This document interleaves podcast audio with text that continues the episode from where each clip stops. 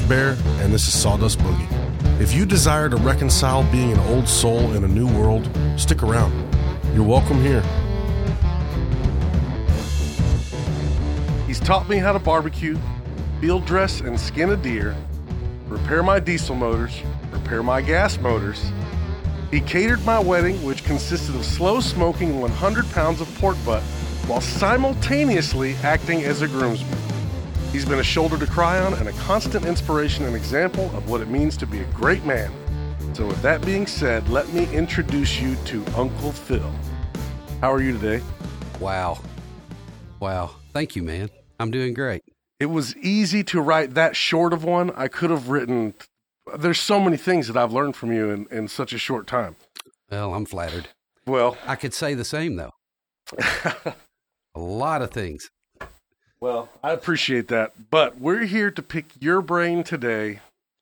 Um, and let's see what there was something that I was going to ask you. Oh, you have more hobbies than anybody I've ever met, and you commit to them on a pretty intense level. Would you agree with that statement? Yes. Okay. well, what would your most recent, I don't know, like two or three hobbies be that you've just gotten into? Oh, that I've just gotten into. Yeah.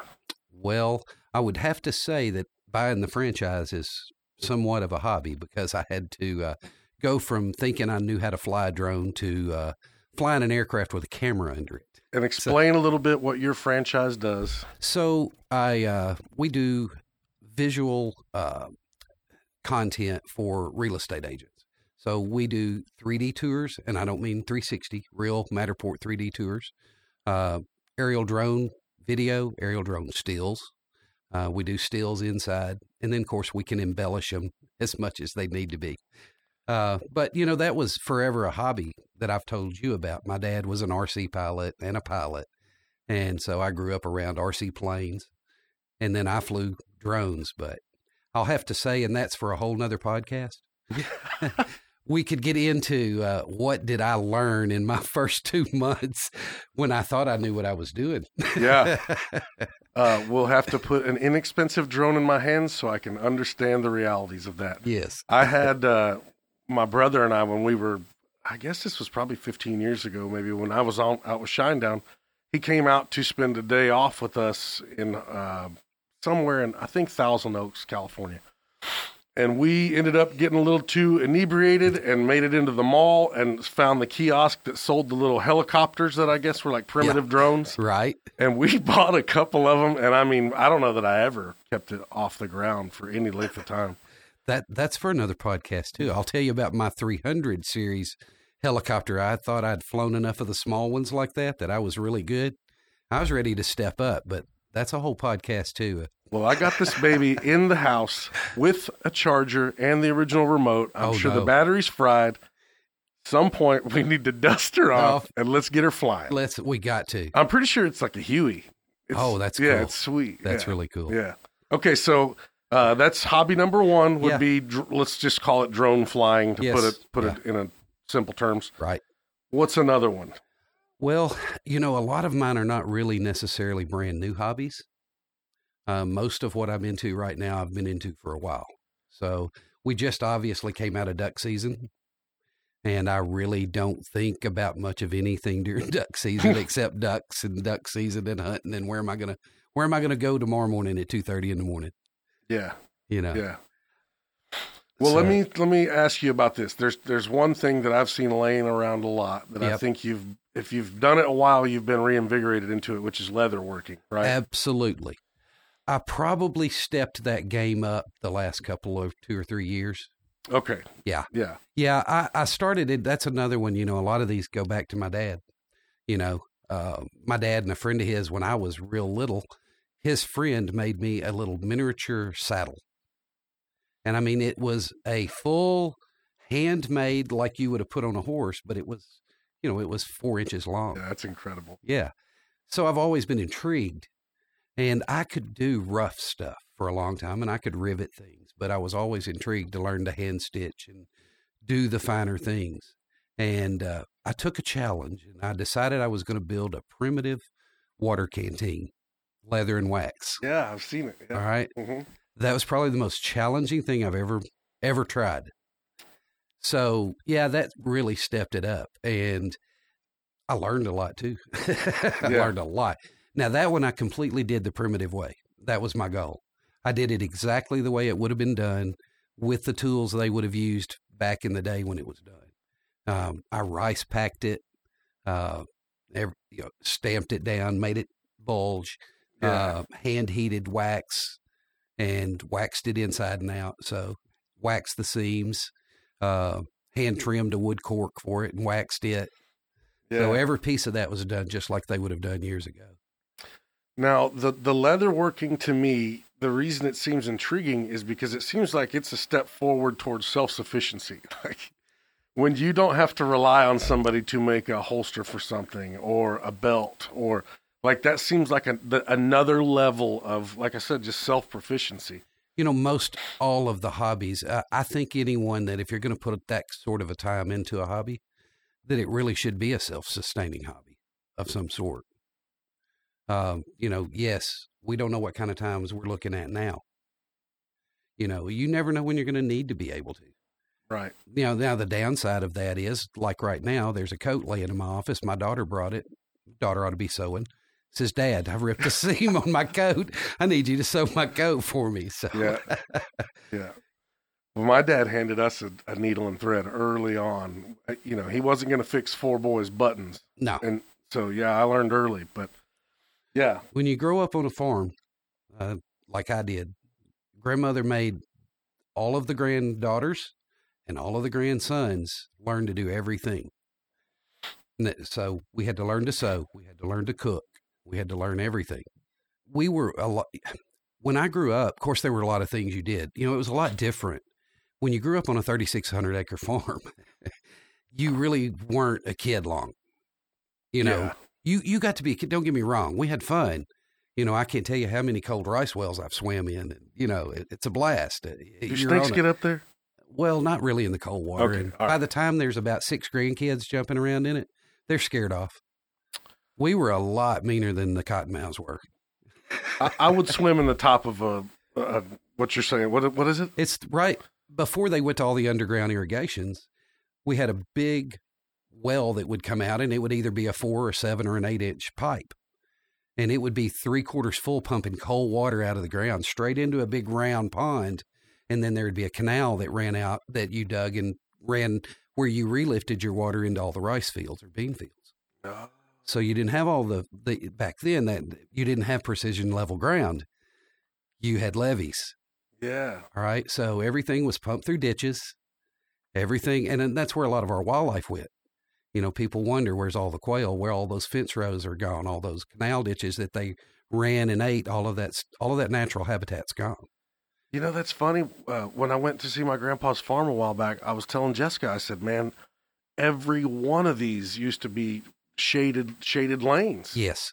And I said, it's, they're all gone. They're now. all gone. It's crazy to Every see that inch is precision leveled and farmed now. I was wondering because I don't know enough. I don't keep up with it. To, but man, yeah, that was. I got a trip. real wake up call duck hunting this year. You know, I was used to hunting in water that's knee deep, and they don't do that anymore in the rice field. It's uh, calf deep.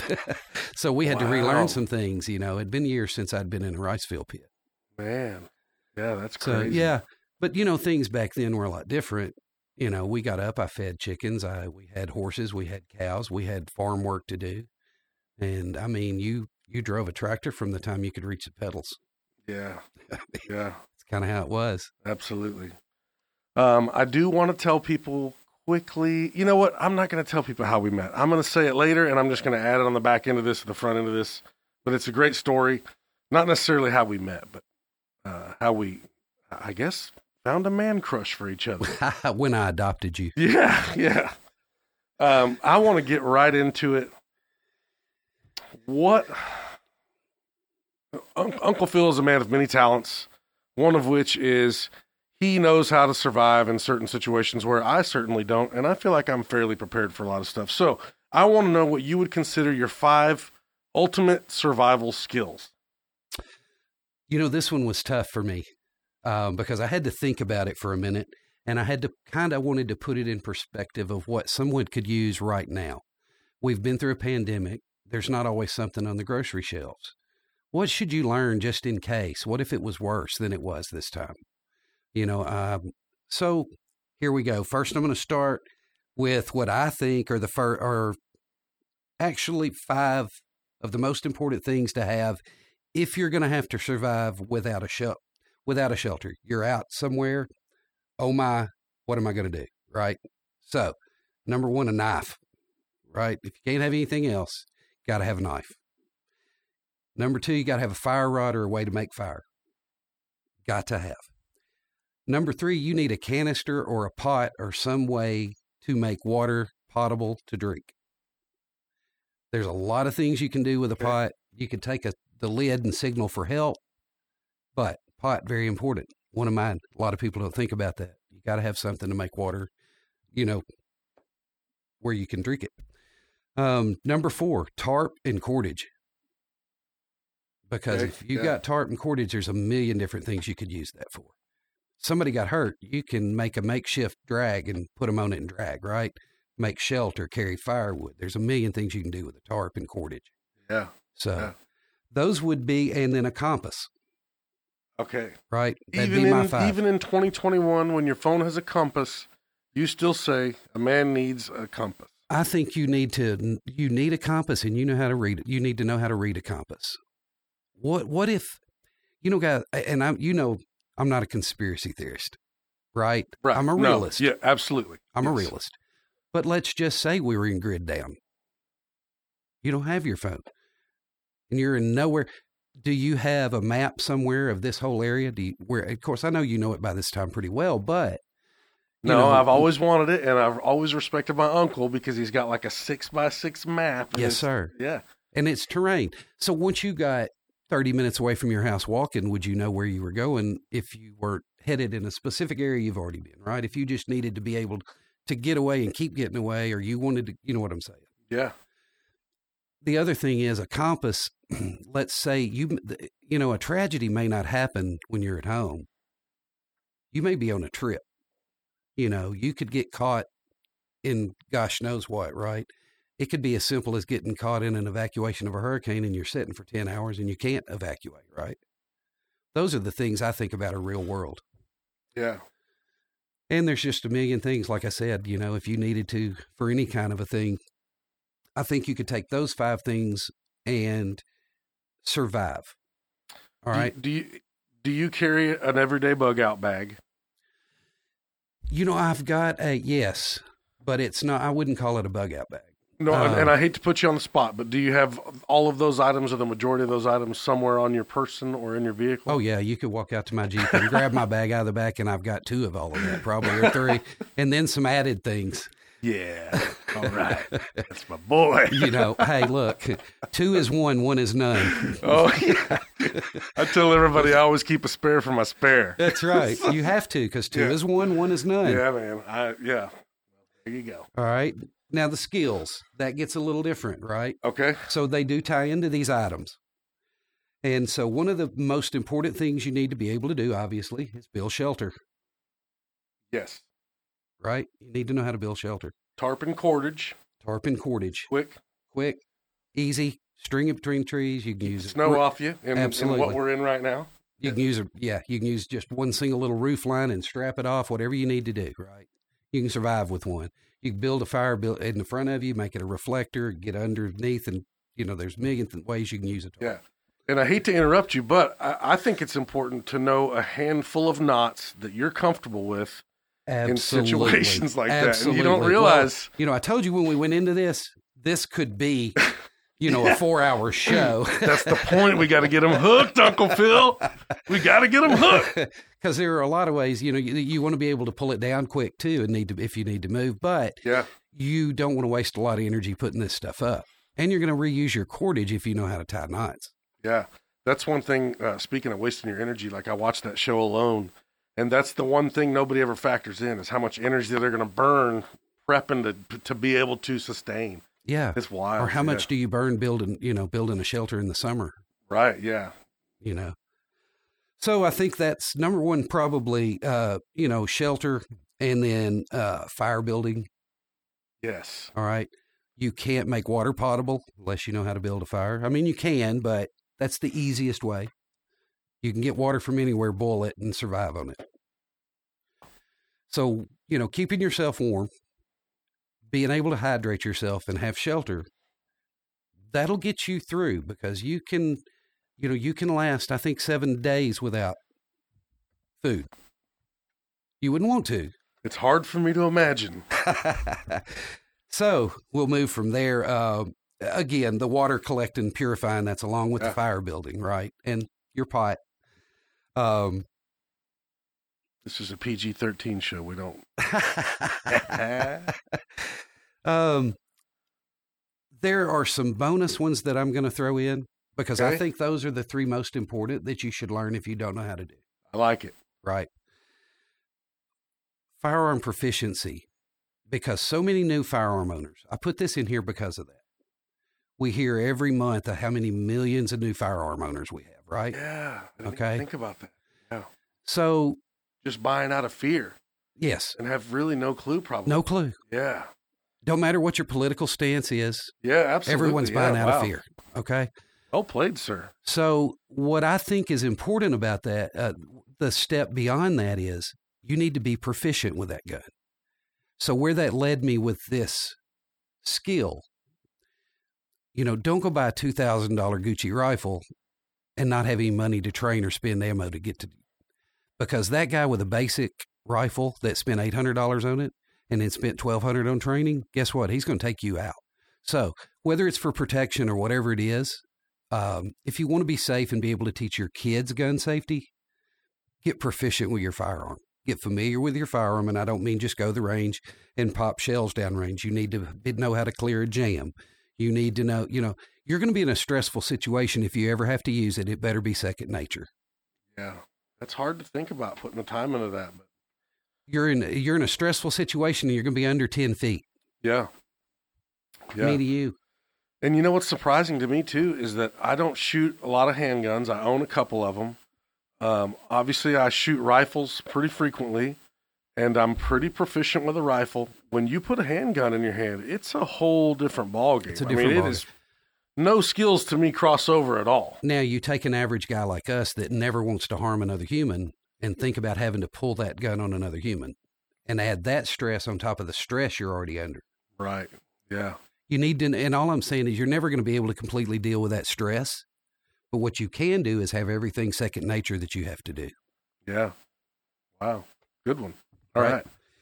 All right. Then the few that I'm going to throw in that are not, I don't think, eh, they're not quite as, uh, two are really important, I think. That is uh, fitness. Mm. How are you going to survive if you Did my wife pay you to put that in there, Phil? Man, you got to get fit, dude. You got to stay fit enough to do what you got to do. First aid, you need to know a little basic first aid. Yeah. You're going to know it before you have a child. Yeah. Well, my brother's super in hard on me about that now yes. too. know? You need Yeah. a first aid. You need to know how to do it. He was just. I, I hope I don't get in trouble for saying this. He just received captain Oh, at 40 years old. It was his goal, and he Oh, literally got it weeks awesome. before. So he's going to be the captain of his. I hope I say this right. His fire uh, battalion. battalion. Yeah. That's awesome. Yeah. That is awesome. Yeah. So congratulations. Super proud of you. If you're listening, you better be listening. That's awesome. And I'm not talking to Austin or Sam, although I love them and I'm proud of them too.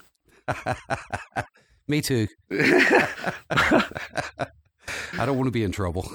and they've met Uncle Phil once and all love him. So, so then I'm going to throw a couple in cooking and gardening. okay, yeah. people overlook a gardening skill, totally overlook gardening skill. Um, and cooking, I mean, what good's it going to do if you're in a survival situation? You you know how you've got the stuff laying here, but you don't know how to put it together and prepare it. Yeah. Well, and it's it's funny that something that weighs heavily on my mind these days is uh, all these young guys that work with me that are trying to find eligible women, and I keep telling them, I'm like, you need to learn how to cook for your woman.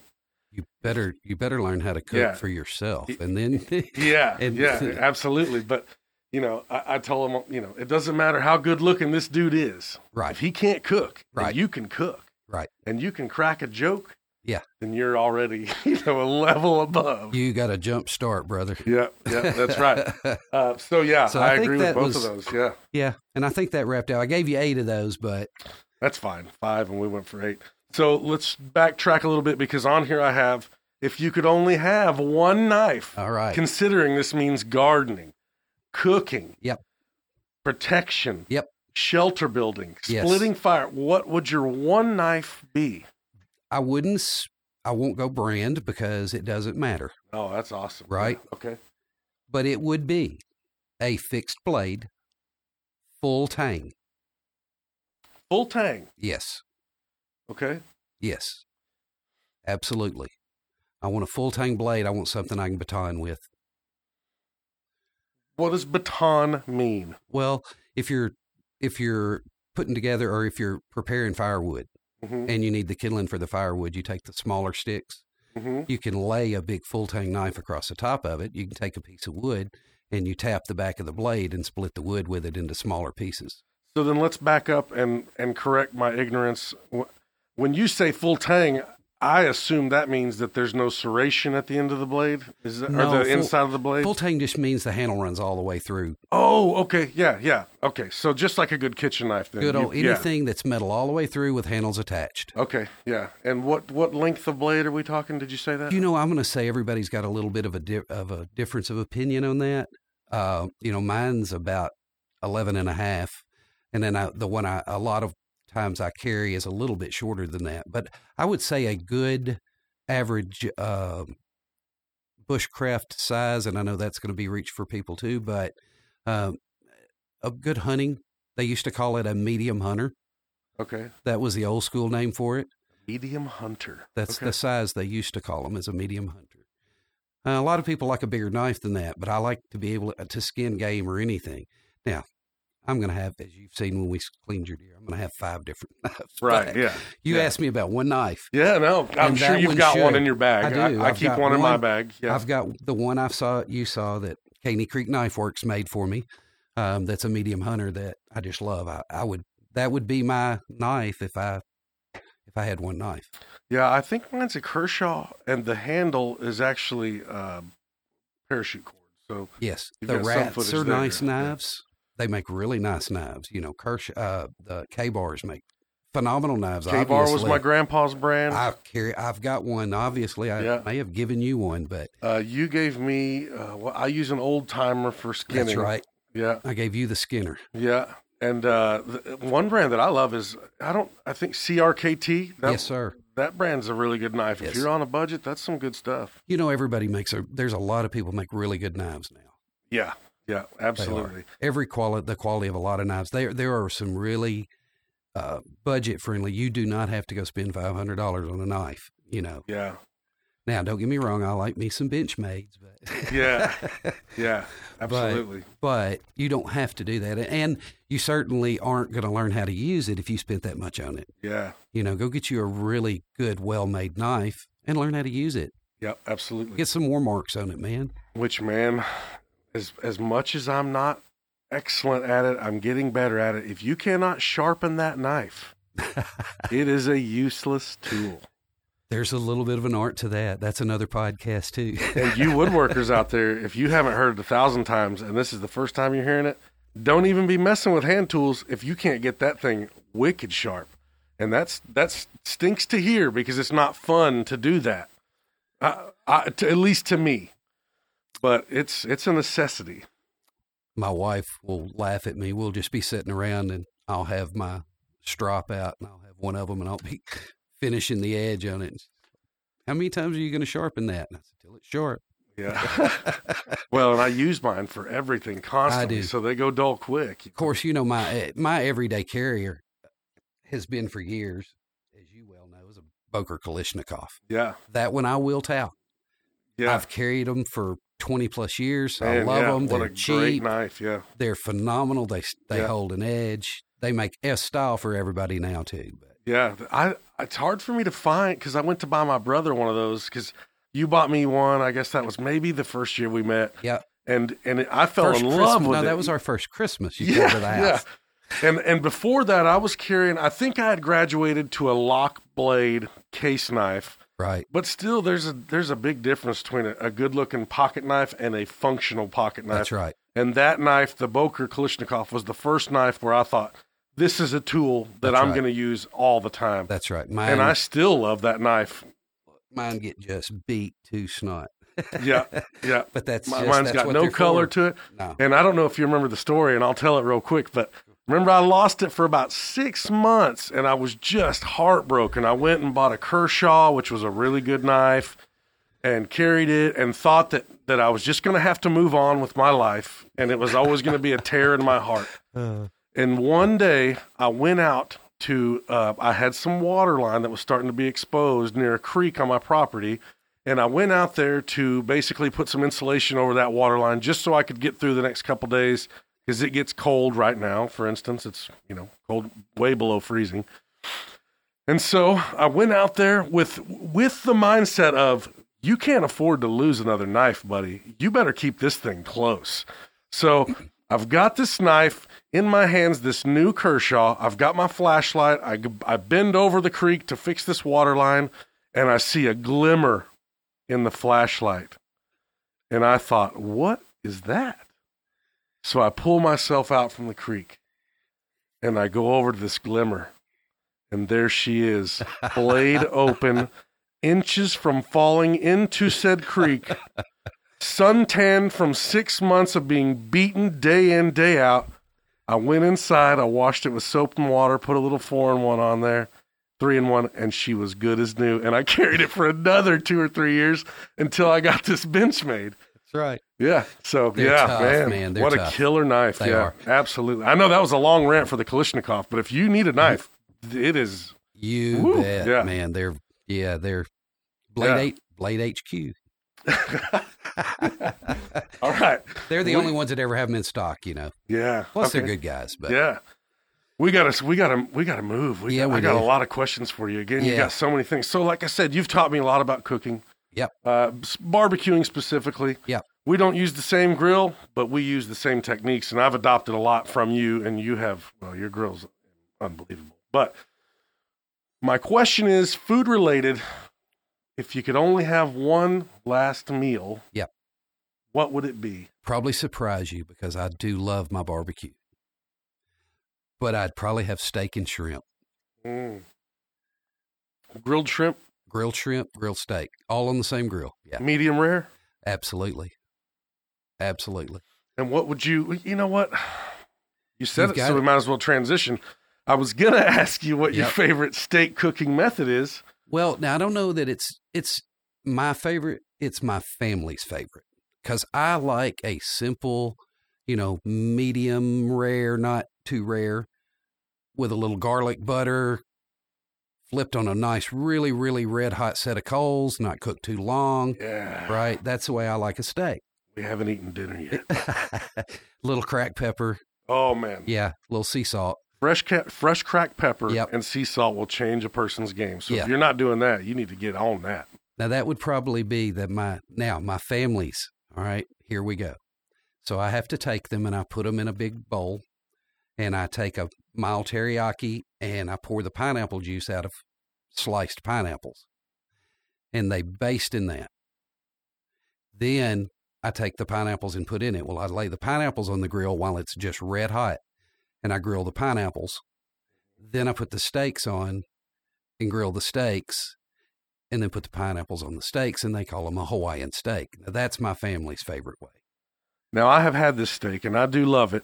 I think I'm in the same boat as you. I love that steak, but man, Now, I'm, I'm an old school when it comes to a real steak. You know, I'm a real barbecuer. I'm a real, I like my steak the way it was really meant to be. Couple questions that I just thought of.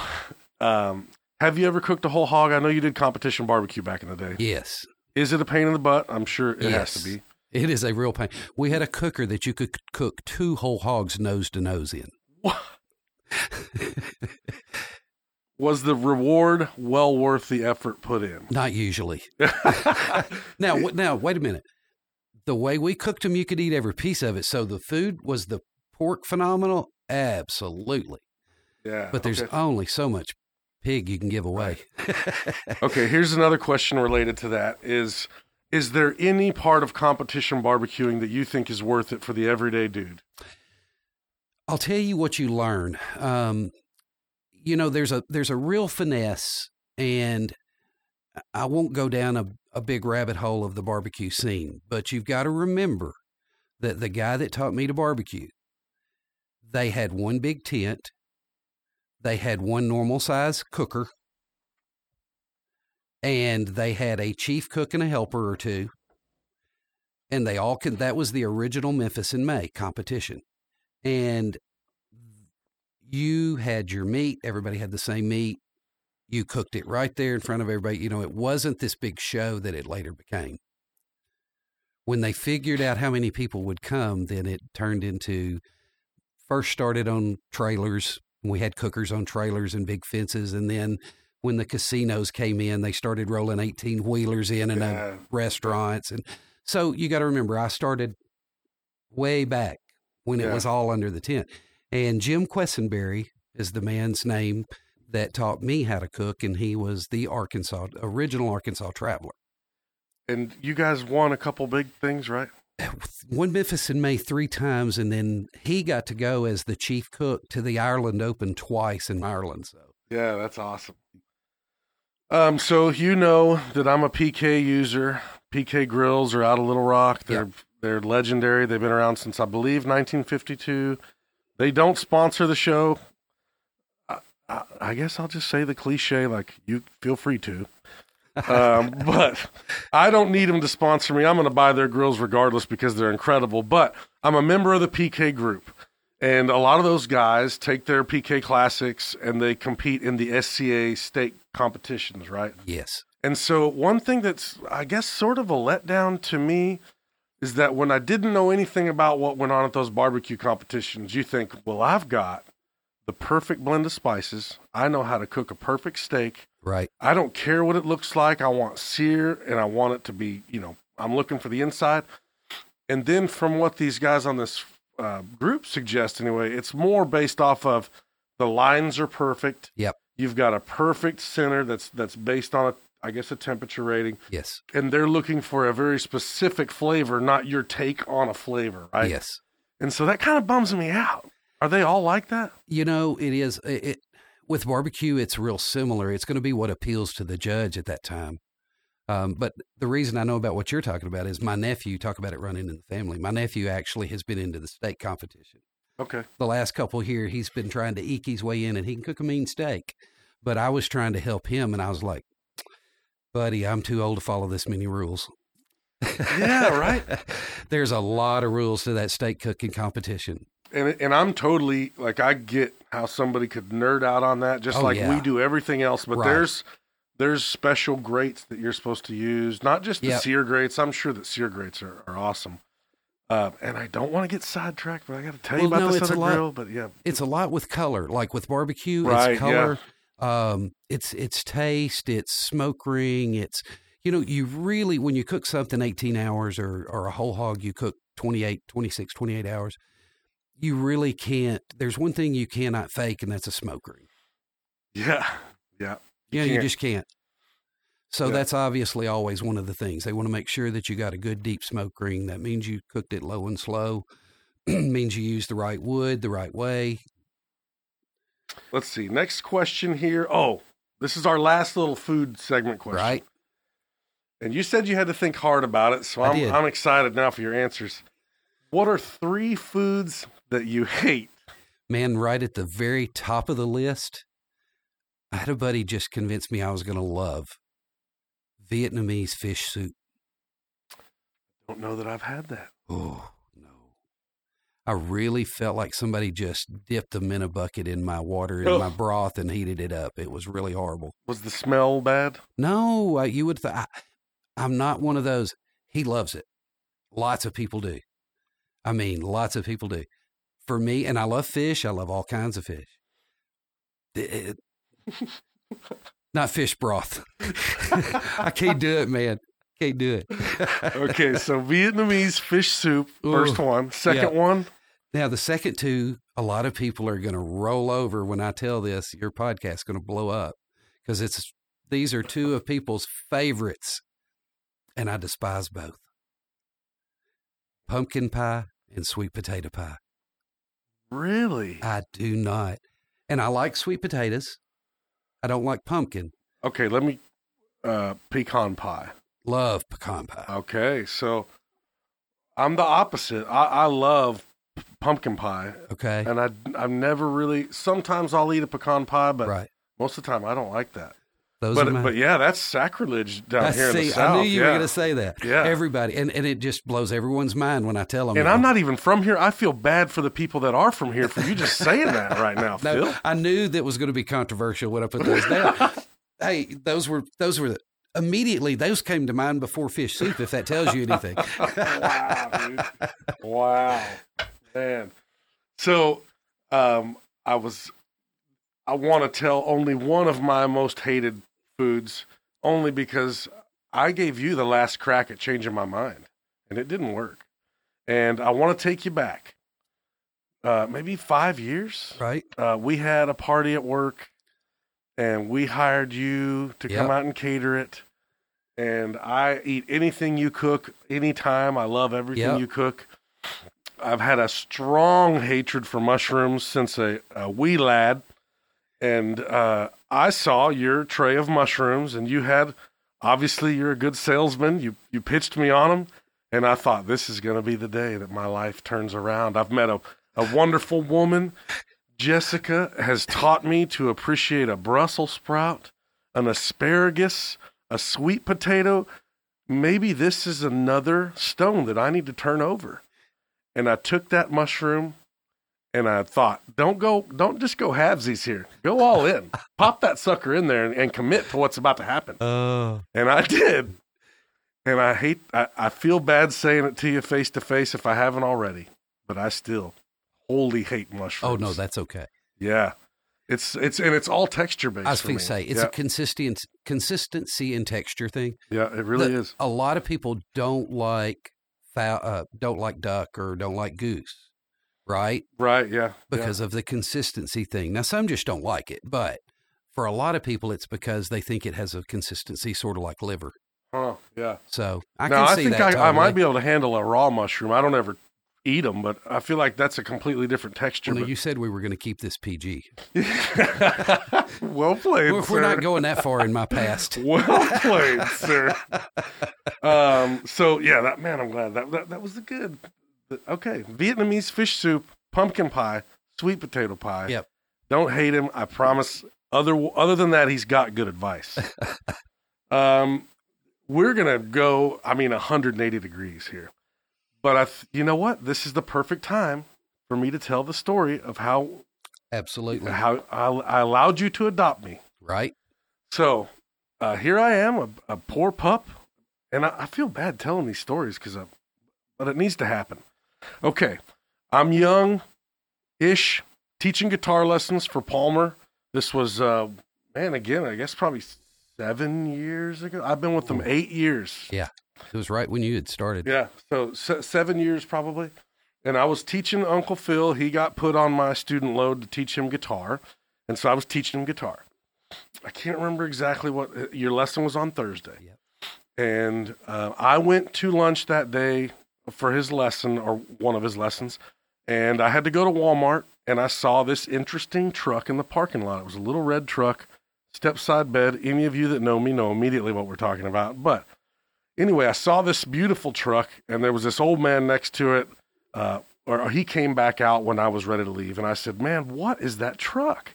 And he said, "It's a Chevy LUV. You never heard of one?" And I said, "I've seen a, a fleet side Chevy LUV. I've never seen a step side in my life." So he said, "Well, I'm selling it," and he gave me his number and wrote a number down, uh, price. And so I just thought, man, I don't need to be buying a truck, but that is a that is an adorable little truck. And so I go to my lessons that e- that afternoon, and Uncle Phil comes in, and I said, "Man, I got to tell you about this truck that I saw."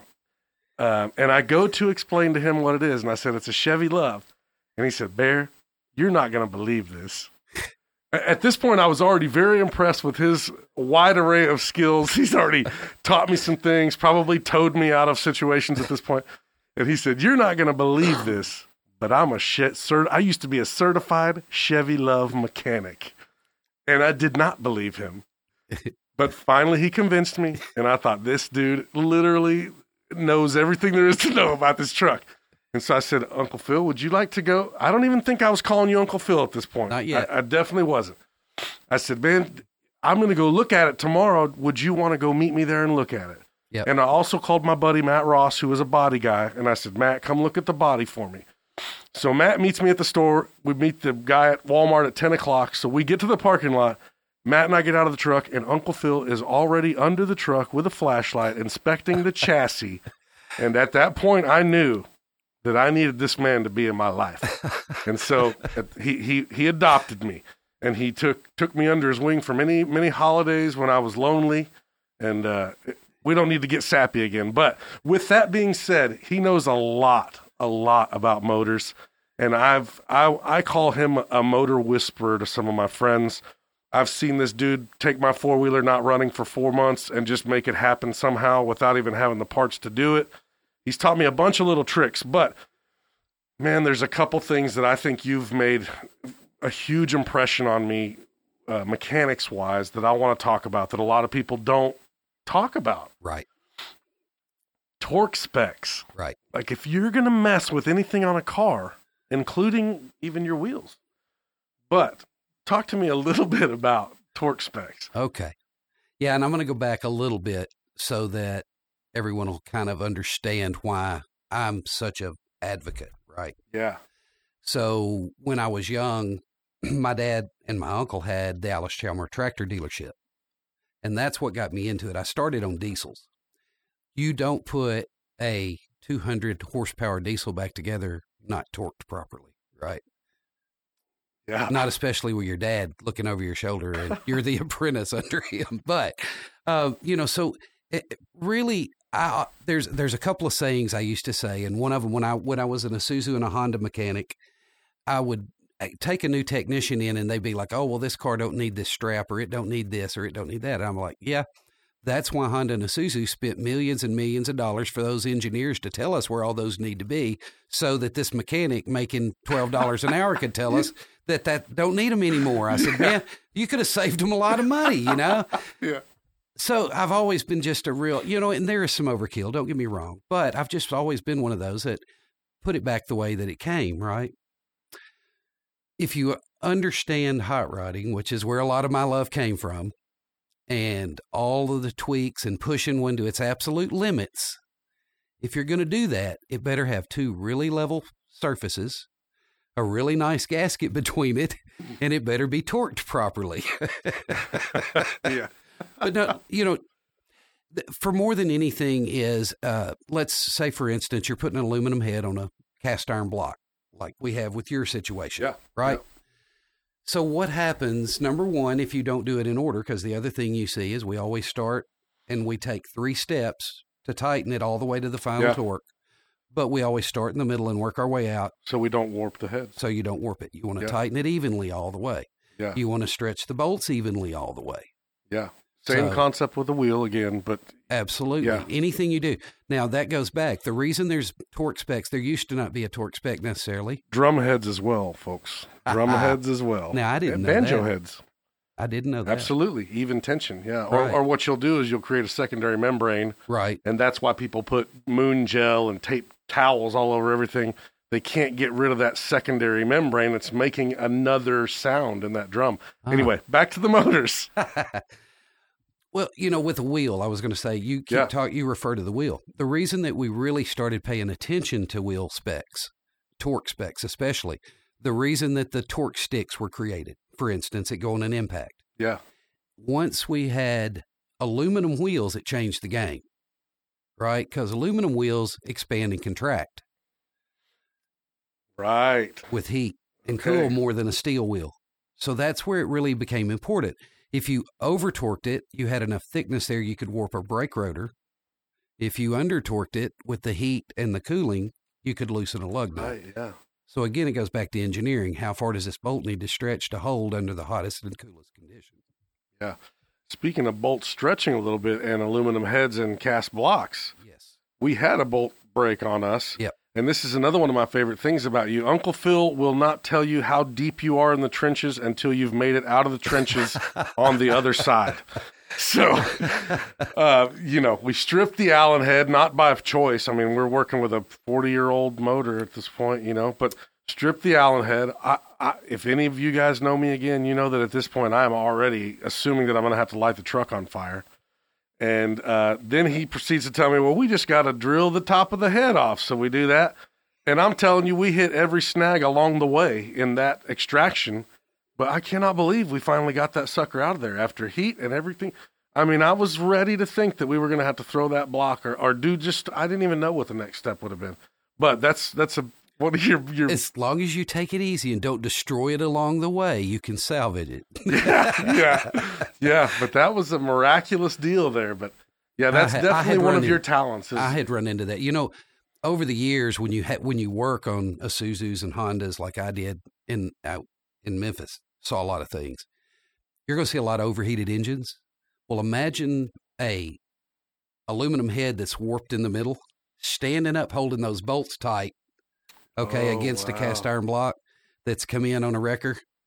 yeah, probably with that. I've seen a many of them break on Yeah. brand new when they were new. I mean, they just have so much imagine. pressure on them that they didn't have enough of the tools harder than the head, right? So there was no way to break them loose. You would always either strip a head or something.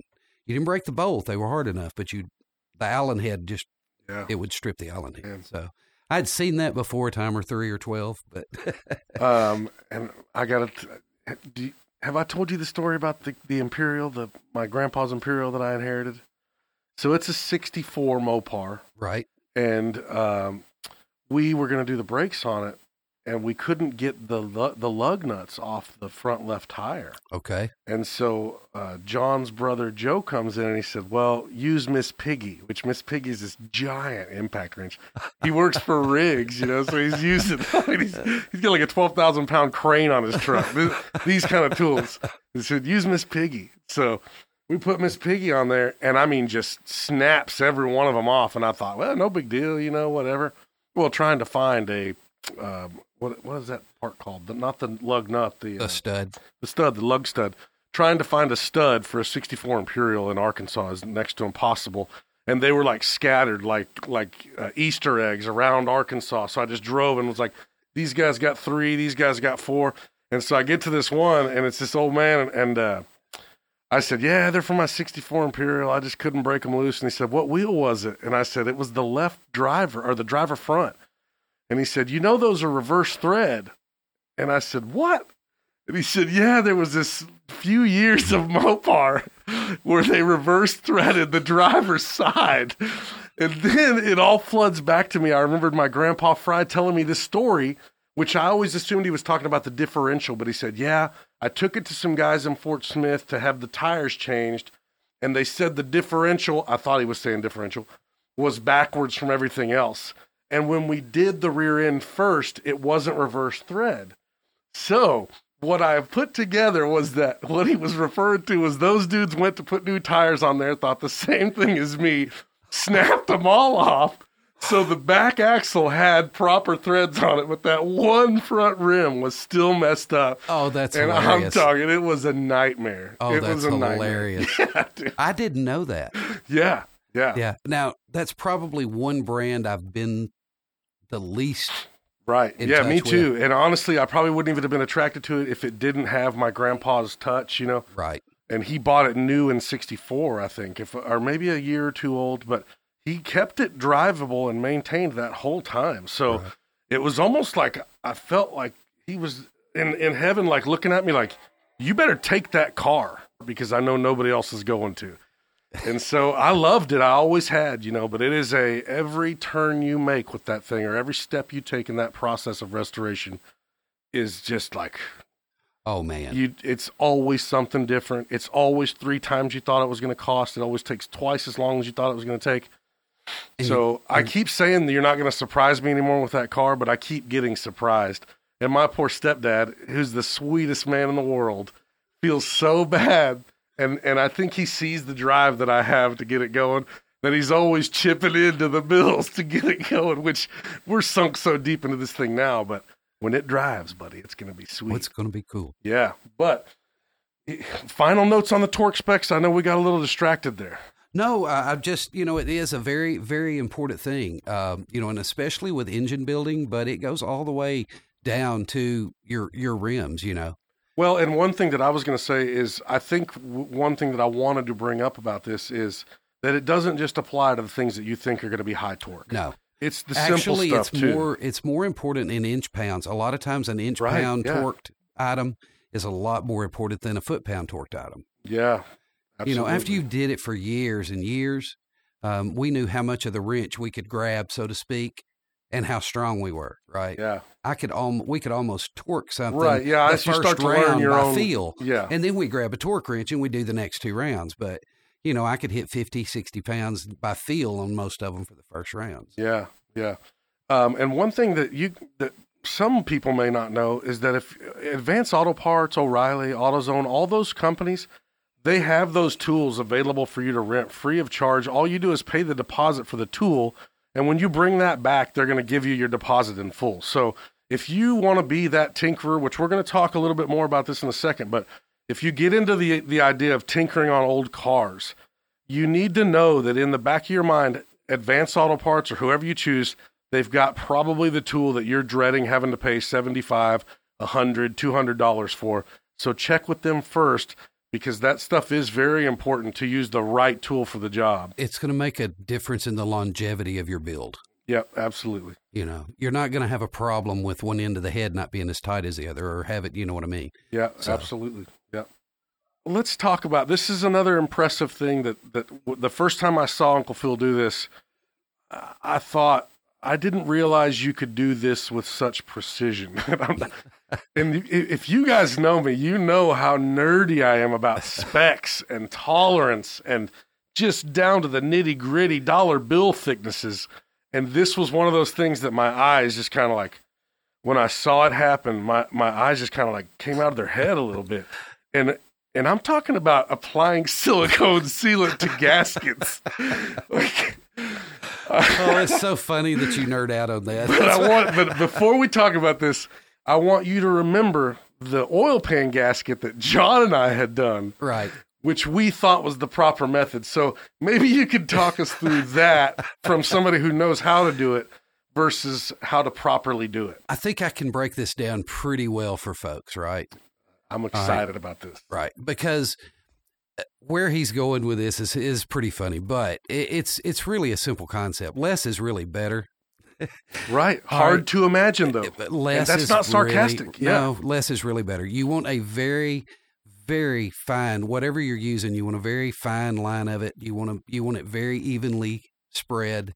Um, it, the reason you and John had problem with it, and this is what I want to give to the average Joe, right? You think, oh, it's not going to leak if I put silicone on both sides and I just glob it in there and I get these screws in there, right? And I crank the crap out All of it. No torque exactly. wrench. Yeah. No torque wrench. I'm Yeah. gonna crank these oil pan bolts down as hard as I can. I'm gonna crack every gasket between the holes of my oil pan and give it somewhere to leak. Yeah. but think about it this way, right? Till you got What just else is- icicles of sealant coming off the sides. So yeah. so silicone, you think of it not only as a silicone sealer, what else do you use silicone for? Um. Well, I use it in my tubs, uh, but that's But also no, a sealer. It's a sealer. Lubricant. Bill, we said we were going to keep this PG thirteen. Well, we're almost done. So. so what you guys did basically, you put a lubricant on both sides of the rubber gasket to give it something to slide out from between. right. Right. Okay. Now, if you're going to do that, what you have to do is you have to put a really thin wipe. You, if it's a rubber gasket, you really need none. If you know, except in your corners, and you want to do that on your engine block. In y'all's case, right? Right. So But you cork, put it cork on- gasket. Cork, eh, on a cork gasket, you know me on a cork gasket. If it's a nice flat surface, I like the red high tack Yeah. because you can spray the surface, spray the gasket. That's right, Let them tack, stick it to it. It don't come off. And then that's both sides of that cork gasket. It depends on uh, What the what, the other what substrate other is, surface is, right? Because Okay, you yeah. don't if it's a if it's a valve cover gasket. No, Substrate might have been the wrong word. I don't want people to think I'm trying to speak too big here. no, but you know if you if you're if it's going to sit on that flat aluminum block and it's going to seal your valve cover gasket, then no, you don't want anything on the bottom because, like in your case, have to pull it off and adjust the valves once in a while. Yeah. But yes, that's the perfect thing if you're going to use cork or you're going to do a head gasket because you need something that's not going to take up space there. Right. Right. If you're using a rubber gasket on a valve cover or oil pan, then what you want to do is you want to take your silicone and the end of it, there's always steps. And there's usually three or four different sizes. So you need to look at that because what you're going to see is that it's going to come out a little bit bigger around, right? For the each step, step, that, that, you go up, right? So you're talking about the So, nozzle on the the, nozzle, on the little sealant. plastic yeah, okay, part cool. that you screw Yep. on the end. Mhm. What you want to do is take a razor blade or a knife and at an angle, cut that Yeah. because you want a tip to where when you're holding it down, you're actually dragging that line with your silicone, Right. right? Kind of like icing. Yes. Yeah. So then what you want to do is just depending on how how wide you need it, that's what those steps are for. Because what you're putting the bead down for is just to get the silicone there. Then you're going to smooth the silicone down and make sure that you get it nice and even like we always do. And then you're going to put your rubber gasket on it and you're going to allow that to set a bit. And if you do that on most things, you don't need any silicone on the other side. Okay. So if you're, you're working on an oil pan gasket or you're working on a valve cover gasket and it's got a rubber gasket, that's why it's there. It'll seal on that aluminum. You need to seal it to the metal so it don't move when you're putting it in there. And you know what? Let's go back to torque specs for a second. If we over torque that valve cover on that specific motor, Yes, then we introduce some serious problems with leaking through those grommets on those bolts absolutely. every single time. And we have to replace them every time. We have Yep. to hammer out the. well, it's a pretty bad design to start with. I hate to say hey, that, take but it easy. you got to think about when that thing was made. They don't Yeah. do stuff like that. You know, you introducing a metal uh, hollow nut with a rubber grommet on a metal valve cover gasket on setting on an aluminum head that heats up and cools down and In the weakest part of the weak- structure. and yeah. only have three of them yeah. was the poorest design out of the whole yeah, thing. it really is. You know, you uh, new ones leaked. I mean, yeah. You know what's funny? That's I love that truck to death, but that that valve cover gasket causes me more headaches, or just the valve cover in general. right. The oil fill always leaks, and, and I've replaced it constantly. I always have issues with you know the semicircles are a pain in the butt if you don't do it right. that metal valve cover. Now that you could, and we may have to look for one, but it would sure ruin the originality of it. But you might find you alum if you could find you an aluminum valve cover, would cure your problem. Oh. I wouldn't care about originality if we could find that. That'd be sweet. That would fix a lot of it because it's more rigid. Those tin ones, those really stamped tin. It's not even metal. We're giving Yeah. it a lot of credit. Yeah. it feels like I could bake a nice pie in there. Though. There's maybe. Yeah. Yeah. Yeah. Probably not even if it would hold up to yeah, 350 proficient. oven. Yeah. yeah. Yeah. True. Um, Oh. okay. Well, I did not expect this, but this is you're a natural at this in, in the mic situation, and and just obviously you've talked like this before, so that's great. We are quickly exceeding the time limit that I try to make these things uh, stay within. So I'm going to ask you a couple more questions, Yes, sir. and I think we're going to do a part two. Okay. There's so much more stuff that we literally haven't even touched on yet Right. that I think are just yeah, you've got a lot of cool stuff in, that that you do or have done, and I love talking about it. So if you're okay with it, let's stick with that plan. All right. So what you um, we've been obviously nerding out about some classic cars.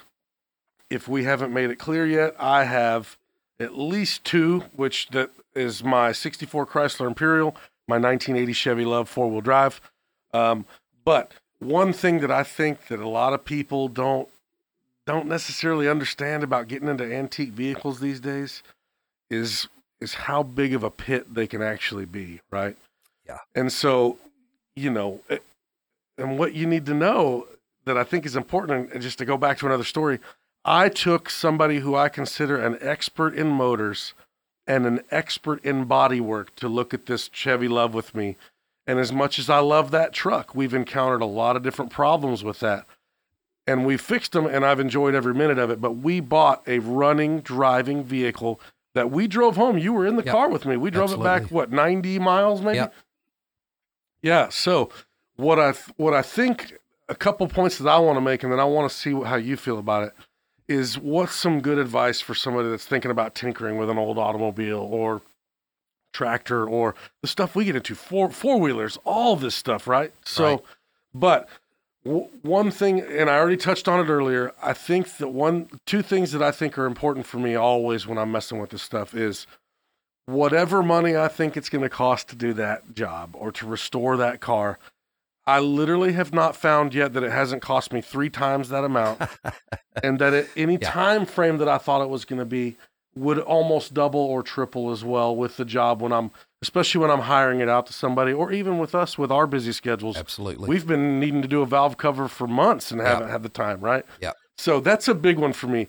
Whatever you think you're going to spend on it, it, as as funny as it is, triple that budget. That's that to me has never proven different. And I don't think if you asked any of my friends that are into this, they would say anything different from that. Would you agree with that? I do. Yeah. And then I have another one, which is if it's your first time, get something that you can drive home safely that will run every time you're ready to mess with that car. If you want to mess with the seats, then you drive it into the garage and you mess with the seats and you drive it back out. If you want to mess with the rear end, you drive it in, you do it, and you drive it back out. But if this is your first time and you think that you're going to take a car that you've got a trailer home to work on, it's going to be an overwhelming project. Would you agree with that? Yep. So, my advice. Yeah, let's do it. All right. Start with something that doesn't exceed your skill. All right. Like he said, if if your skills are very minimal and and your shop space is minimal or where you can work your tool set is minimal, get something that you're going to be able to modify with bolt-ons and that you're going to be able to do in your d- driveway, you know. Don't think that you're all of a sudden going to be able to have everything you need to do a rear end or a transmission or pull a motor in your driveway, right? So uh, my biggest piece of advice was would be keep it within your skill set because it's just going to frustrate you and it's going to become a piece of yard art otherwise. but you know, realistically, um, anything you're going to go about, and I, I would give that advice to a tinkerer of any type. I don't care if you're getting into woodworking. I don't care if you're getting into whatever you're getting into Yeah, agreed. 100%. Right. Yeah. you know, don't exceed your tools or your skill set or you're not going to enjoy it. That don't mean you can't get better at it later and and and then get better. You know, you know what I mean, and get better tools or but just Well, and it's not safe. That's a big one. It's too. really just not. not safe. Yeah. well, and you know, I, I don't really want to be the one sitting in the driver or the passenger seat of that car that that that the that the rookie just showed me how great a job he could do on the, you know, putting a whole new front suspension under it. That's a whole other podcast of stories from from bad adventures, and I'm sure oh. you could probably have four of them. Oh man, Yeah. some of the things I've seen.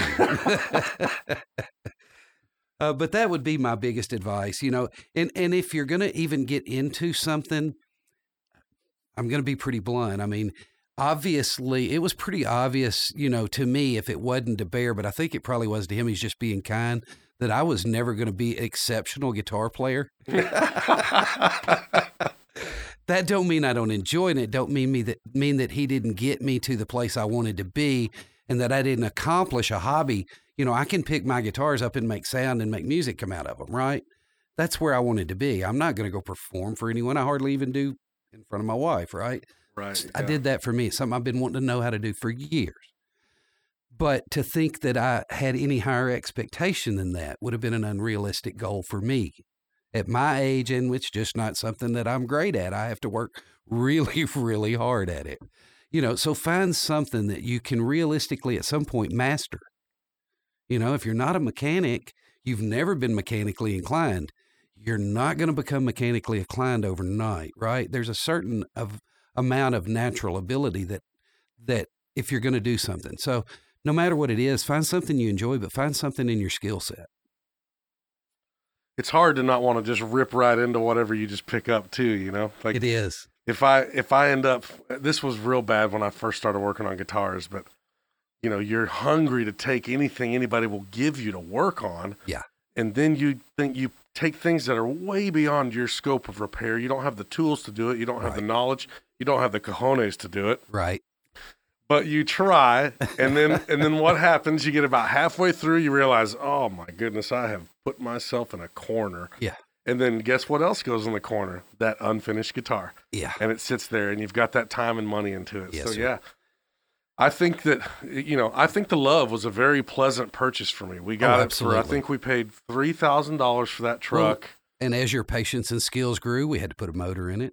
yeah, we've we've done the motor now. We've uh why did we take the head off? The timing belt? Uh, we did a timing chain. Uh, yeah, we timing replaced chain, a head sorry. gasket. You got overheated. We had to put a head gasket on. Yeah, it's got all new front to back fuel to fuel Yep. tank. Yeah. Um all new braking system. We've But you done a didn't lot do it stuff. overnight. How long No. have you had that LUV? Uh, almost five years now, I think. Yeah, And that's the other realistic thing, you know.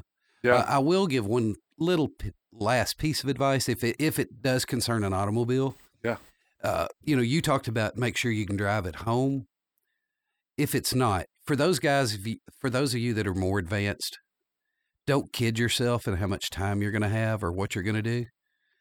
Make sure that the very first thing you do is make it a rolling chassis. Get it to where it'll run, drive, stop, back up, do all Yeah. the things it's supposed to do before you go put four thousand dollar interior and a nine thousand dollar paint job on it. Yeah, I had to learn that lesson with m- when Dave, my stepdad, and I. Uh, he- my first classic car was a '76 Mustang II with a 2.3, I think, four cylinder, Right. and uh, he he gave me a budget, and he said, "We're going to restore this car." He said, "I'm not going to tell you what to do or how to spend it, but let's think about the fact that it needs to have the motor rebuilt, Right. and it's got to have this." And my mind immediately went to stereo. Uh, I need to get some rear speakers in this thing. Uh, these windows are way too see through. And uh, yeah, I just want to see how fast we can get it. And that was all I cared about, which you're Yeah. not going to get a four cylinder fast, but he, st- he let me do it. You know, he's Right. like, yeah, go ahead. If you want to spend your money on a crane cam for a four cylinder, have fun with it. Well, now I'm going to take up a little bit because that pony motor, that 2.3, happened to be one of those old Ford Performance four cylinders. It was a, they called that the Iron Horse or Iron Pony, I believe. I would call this one the iron. I don't even know. You know, they Uh, put those- they put those in Pintos. They put them in the little Ford Courier truck. Oh, I understand. Yeah, but let's they were good remember this was mid fuel crisis. I mean, that thing dude, was sucked I- down. it probably had a whopping 70 horsepower. I think it was 70 horsepower. Yeah, no joke. I think that was literally it. And the V8 that year, the 302, which I've got one of those out in my field Yep. to restore, right? Yep. The Cobra, it had 130 horsepower because of all the emissions on that thing. Yes. Yeah. So anyway, but he let me do it. Luckily, we ended up with a pretty good looking car, and we were able to kind of figure that out. But yeah, man, it's so easy to put your money into the It things is. that you. It's it's yeah, you're absolutely right. But again, get that thing rolling at least, so sometimes you can get it out of sight you because may it's going to take take over your life. Look, you know, you may hit that spot with your wife where you got to go take it to your buddies and hide it. It needs to be able to run. yeah. yeah. That's She's when you start putting those parts that you shouldn't have bought in the first place. Yeah, well, those are yeah, those you have sent to his house anyway. oh, those are that isn't advice for we're not Yeah, going no, there. no, Okay, yeah, we right. Uh, so Oh. yeah, I hope that's some good advice. I'm I'm in no way not advocating going and getting classic cars. I, I love them. I think they're awesome. Any of that stuff. I mean, I am so obsessed with the things, the way things used to be made, and I just feel like, As long as you're realistic, yeah, absolutely, it's a Yep. wonderful, beautiful thing. As long as you're realistic. yeah. You know what? You want to learn to work on a motor? Go get you a '70s lawn boy push mower. Like, start with one cylinder and a rattle can of Yeah. spray paint. Go get you know? a Mercury outboard. Yeah, get you a 3.9 Mercury outboard. That's what I Something. had. Just I've got one of those in the shed out there. Just Phil. tear it down. It's real simple. We'll we'll do a YouTube video for you guys on Yeah, how to rebuild the 4.0. But uh, yeah, yeah, start with something that you feel good about, you know. And anyway, we could we could beat that horse to death. Yeah. But I think that's a good segue into what our final question here is. What's what's one saying that kind of sticks in your head from a, from a mentor in your life? It's pretty easy. One of the one of the one of my favorite people is Zig Ziglar, even though I've never really been in sales. But Tell me who Zig Ziglar is. Zig Ziglar was a motivational speaker.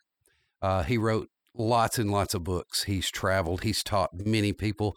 Uh, he wrote Over the Top, which was one of the one of the most popular sales. Like I say, he's more sales driven, but he's just really a a good Christian motivational speaker, and he has been. Now he doesn't anymore.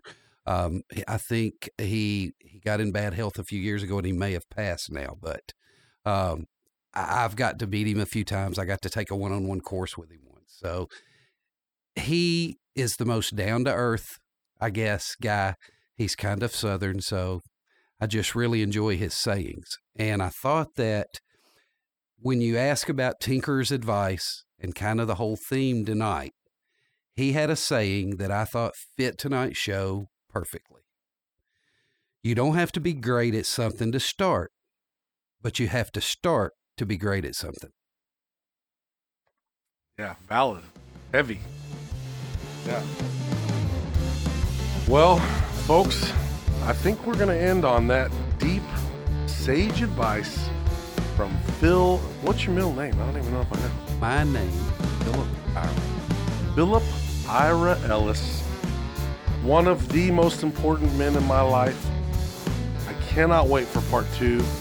He will be returning many, many times because he has a wealth of knowledge that I hope to share with you guys for however many years we can keep this thing going. So, Ask your questions, make us crazy. yeah, please do. Yeah, I mean, if you want to pick a guy's brain, I listened to this guy nerd out with my brother Sam over some sort of microcomputer that I didn't even know existed.